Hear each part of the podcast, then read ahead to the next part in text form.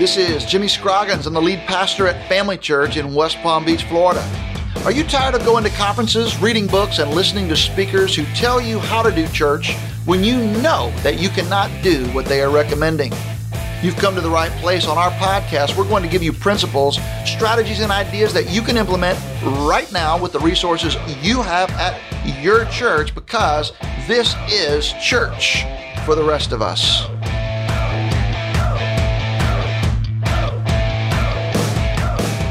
Welcome to Church for the Rest of Us podcast. I'm Jimmy Scroggins, lead pastor at Family Church, and today I am joined in our studios by Bev Bonner and Kim Wells. Bev is the Director of Connections and Groups for all of Family Church. And Kim works with Bev on that team, and together they make sure that we are able to capture and track guests. Last week we talked about capturing guests. Today we're going to talk about tracking guests. It's one thing to get fish on the line, but what you do next can mean the difference of reeling them in or losing the big fish. So, Bev, Kim, the guest follow up gurus, let's start with the why. Okay. Well, the why is that we are all ministers and shepherds in this business, right? That's our call to ministry, and we are in the people business. So it's the tracking of guests is not just checking numbers and seeing names on lines, but it really is about shepherding and stewarding the resources that God has given us, which the greatest resource is people. So in the podcast earlier, when we talked about capturing guests, we talked about getting the information, how we do that and all the different points of contact that we have. But even those cards and pieces of paper in front of us are not just information or just names on cards. It really involves careful input and really thinking through that, paying attention to different pieces of information as we get it. And uh, we really try to distribute names and families so that we can track them and really give effective follow up. Like, for instance, if we have a guest that comes and that guest has students in student ministry. And maybe they checked in. Well, what we're going to try to do is pair up someone on our team that's going to contact them, reach out to them that is worked or involved in student ministry or has students themselves. So just trying to put a little more put thought. like with like. Yeah, I put a little more thought, a little more input into it instead of just calling and making the making the just regular normal phone call and checking that off the list. So yeah, I think that's so important, Bev, because we've all been in that situation. If you've worked in church very long, where you've been assigned a contact and you realize when you call the person like you have nothing in common with them. Right. You're in a different life stage. You don't work in there feel like and it's just the most awkward kind of interaction. But if you know, hey, you guys got a teenager, I've got teenagers, or I work with teenagers, it does make it. I mean, I think that's extremely helpful. It's a lot of work on you, though. Well, and what you know, sometimes we do get those cards where there is no like there there's no connection here. There's no reason for it. So we're listening in a conversation to just try to do the very best we can. Uh, you know, and and maybe it's my northern accent that somebody really relates to, and they pick up you're on from that. Buffalo, and they figure that out, and they go, "Wait a minute, where are you from?" You know, so sometimes it's something as simple as that, but just trying to really connect with the people so that they understand it really is about them. It's not about just the fact that we're trying to have a lot of people at our church. Well, Kim, we always talk about how the information on those cards is gold to us. That is the lifeblood Absolutely. of our church. It's not just information, but one of the things that you specialize in is is is what are the nuts and bolts? Like, what are the mechanics? How do we actually take the information from the card and turn it into something that we can uh, use and something that we can track? Yeah, so we really have two mechanisms that we use exclusively to, to do this. The first is our database, and most churches have a database of some kind. A couple years ago, we went to one called Ministry Platform. Uh, we really like it. It it for me, it I describe it as an interface that resembles kind of a cross between Outlook and Excel.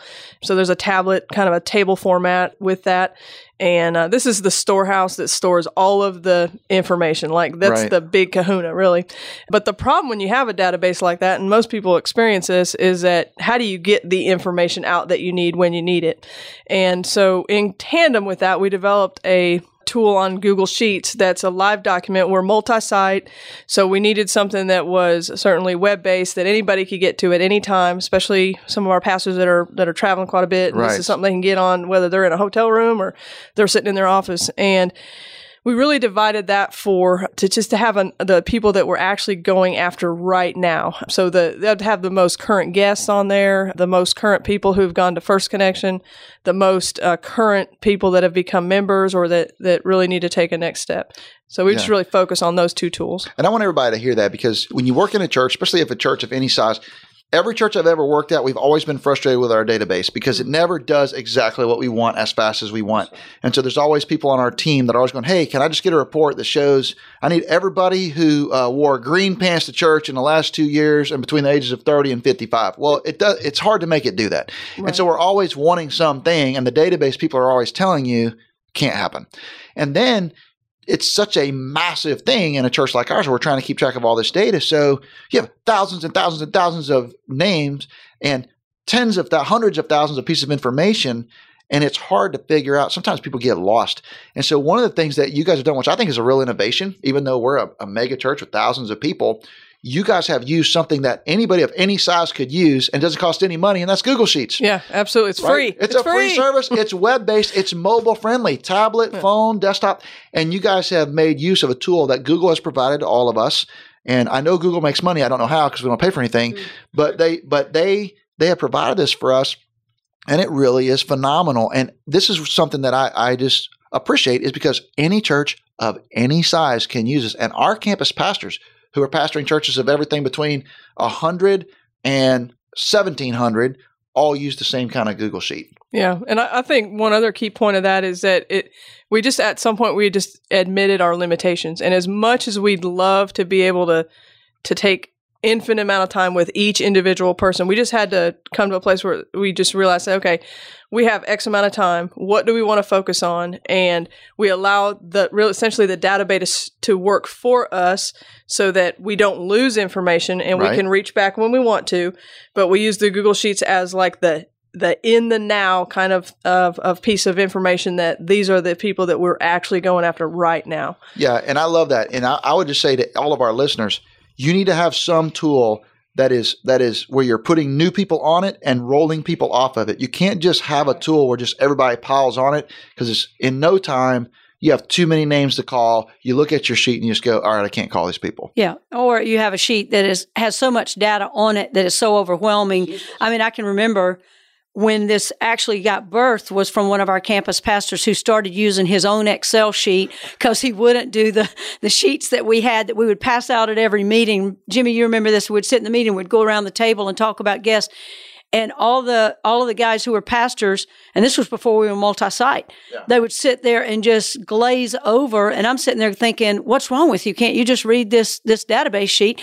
But one of those guys just said, I- "I've got to find something that I can look at a name and a phone number and just call immediately." And it kind of got birthed there, but then the Google Sheets piece just took it to a, a, another level completely, And so I'm sure some of our access. listeners have have used tools like this as well, maybe even more effective than we are. We'd love to hear from you because we want to do this better, but I hope this will be something that that you can uh, use. Now, Bev, the whole pr- uh, premise of the Google Sheets tracker is that we have a tier of people right. that are most important to us right now. That's right. Talk to us about how do we prioritize our guests that we're actually tracking? How, how do we how do we do that? Well, one of the things that we've asked every campus to do, they have the liberty to, to add as many other things as they want to, but the three main things we're looking at is first of all, put every guest that has come into your service that is you've you've identified them as a guest. That's the one tab that we really focus on the guest, and what we're doing is trying to follow up on those guests and get them to first connection which we will actually be talking about in another podcast. But that is the one area we focus on. The second tab that we focus on is follow up. So if if that guest comes, if we've had conversation, whatever has transpired, if they come to First Connection or we've had conversation even on the phone, we have a follow up tab to say this person's ready to talk about baptism or this person actually wants to join, but there's some other things we're waiting on or whatever that is. It's kind of next steps It's the next step information piece. And then the third tab is the tab that actually, once they've joined, they've become a member of Family Church.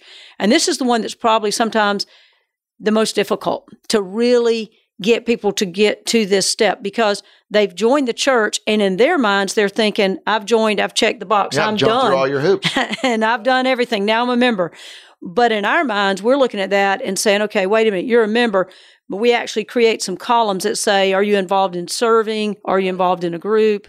And, and trying to make sure that by, beside every name, there is some level of involvement there. And that's what's really tracked on the third tab. Right. And I think what you guys are doing, Bev and Kim, really helps campus pastors so much because in our scheme, the campus pastors are in charge of people and logistics and quality right. control at their campus. And this is the people business. And what you're talking about are ways that you facilitate the campus pastors really going after people. You don't do it for them. You right. provide them the way to do it and your your team creates the information and maintains the information for them so that they can they can do what they're supposed to do. Because uh, you know, you know, in our in our situation, the uh, campus pastors and the campus directors have to report their numbers every week. That's right. So, how many guests did you have? How many people showed up at your events? How many people were there on Sunday morning? But the worst thing you could do at any church of any size is to make it about numbers. It really can't be about numbers. The numbers have to be about people. And one of the things that that you guys have done, which I think is so helpful, is we work so hard at individually, personally following up with every guest and every person on the tracker, multiple phone calls, in-home visits, face-to-face, coffee, lunch, dinner, whatever, trying to connect with them because you cannot automate this. Like all this does is facilitate the person to person contact that's going to build a relationship. And uh, you guys are doing that. Well, Jimmy, uh, one so, of the things well. that you've done too is in every meeting, and these campus pastors are implementing that in their own meetings. But in every meeting, the first thing we start out with is tell us what you saw tell about some people that you connected with tell about some some folks that you met this weekend and so what happens is when they go to their campus pastor meeting they actually are looking at a tracker with names and saying, Tell me about this person. Right. Did you interact with this person? Did you follow up with this one? Where are we at here? And so it does turn the numbers, which are important mm-hmm. and, and are a thermometer for us, but it turns that from numbers to people and it keeps them focused on people. Yeah. All right. So let me ask you this What happens if we're tracking them? We're following up. We're trying to get them to come to First Connection because they're on that first tab you talked about, Bev. What happens if somebody doesn't respond to our invitation? We want them to come to First Connection, but they won't come.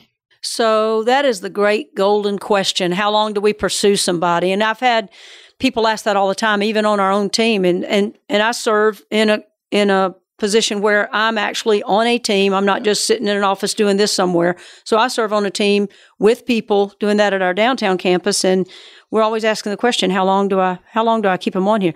So what we do, we kind of every campus has set a little bit of a different standard depending on the size of the campus. Yeah, in different time frames, but we probably at our downtown campus, we have anywhere from 40 to 70 guests a month.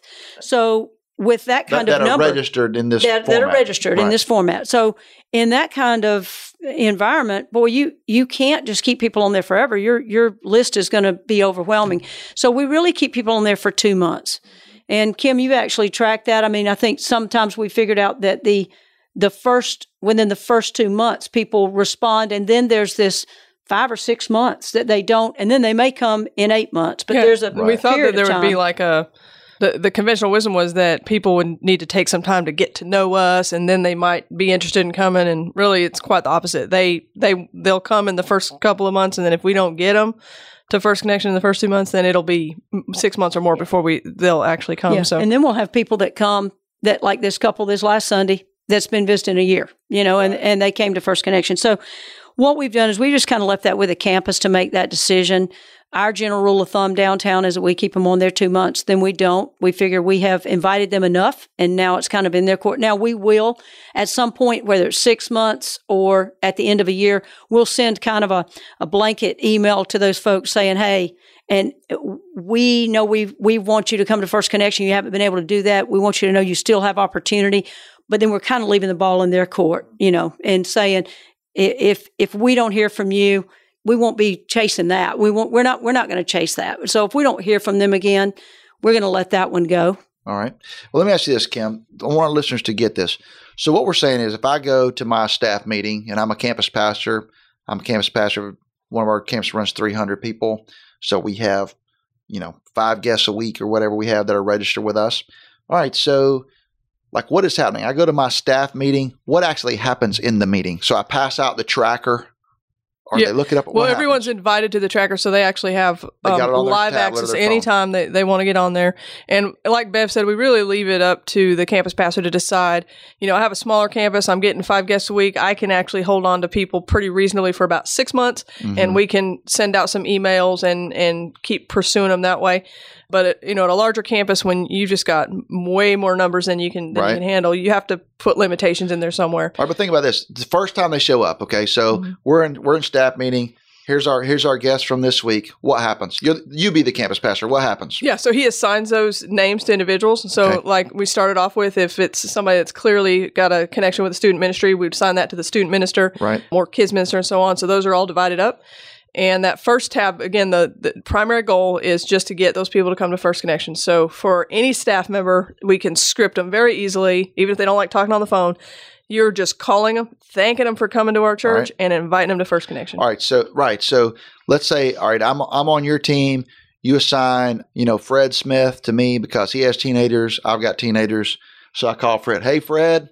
What do I say? Yeah, you say, "Hey, Fred, thank you so much for being a guest with us recently.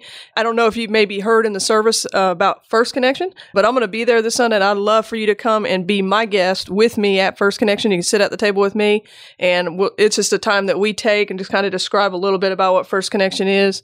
It's a time that we take to share a little bit of, more about our church, our vision for reaching South Florida, and how you can be a part of that. Yeah.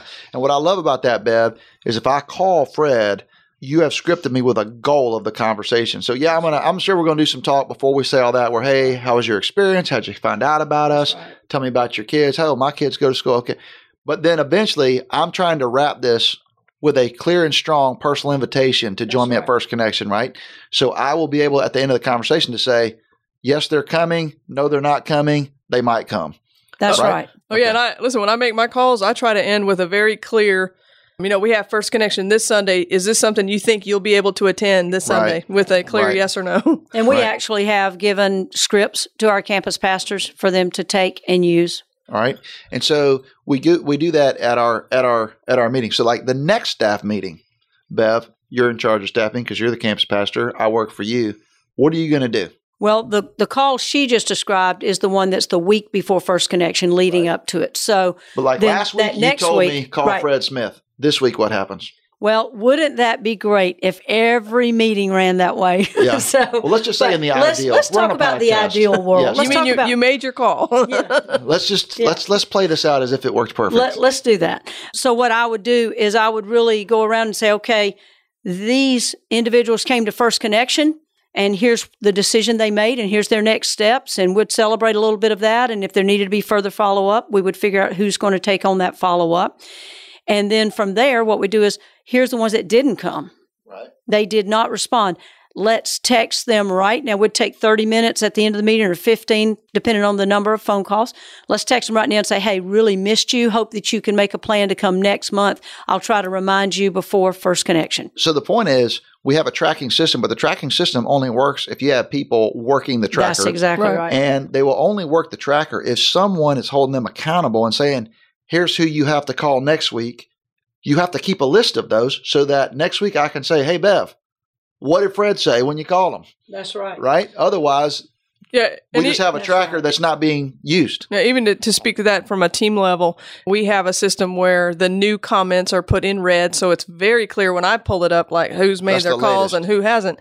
And then also as a team, we have a GroupMe where we celebrate kind of like a snap in the paper, I guess you'd right. say. I got one, I got one. So and so's registered, so and so's the. RSVP'd. It does, and so it just creates a little bit of energy with our team to celebrate leading up to First Connection, but. All of that, though it's fun, is speaking exactly what you said accountability. And if you're the one guy who's not saying anything because you've not made your calls, it becomes very evident right away. Right. And one of the things that we have developed at Family Church, and you guys have been so instrumental in this, is, is I think what you just said, the GroupMe, the celebration, accountability kind of has a negative connotation, like who's going to make sure you made your calls. And I actually think we all take joy in in in reaching out to our to our guests and actually helping them take next steps. And we actually so enjoy seeing them at first connection mm-hmm. and getting them in a group. And so I really do think that the environment is not, you know, hey, you better make your calls. There's going to be hell to pay, you know, next staff meeting. It's more like, hey, man, let's make our calls because these are God's gift to us. This information is God's Yeah. gift to us. And you help us steward this really, really well. I'm very grateful. Hey, look, that's all we have time for today. But Kim and Bev will be back again to talk about follow up from First Connection in a more in depth way. We talked a little bit about it today. We'll talk a lot more next time. Thanks for being with us today at Church for the Rest of Us podcast. And listeners, we want to hear from you. You might have heard something we said today. You might have a better way. You might be using a Google tracker in a better way. You might have invented your own. I don't know. Send it to us, email us. Uh, let us know. You can visit us at familychurchnetwork.com and share your thoughts. Looking forward to being with you next time on Church for the Rest of Us.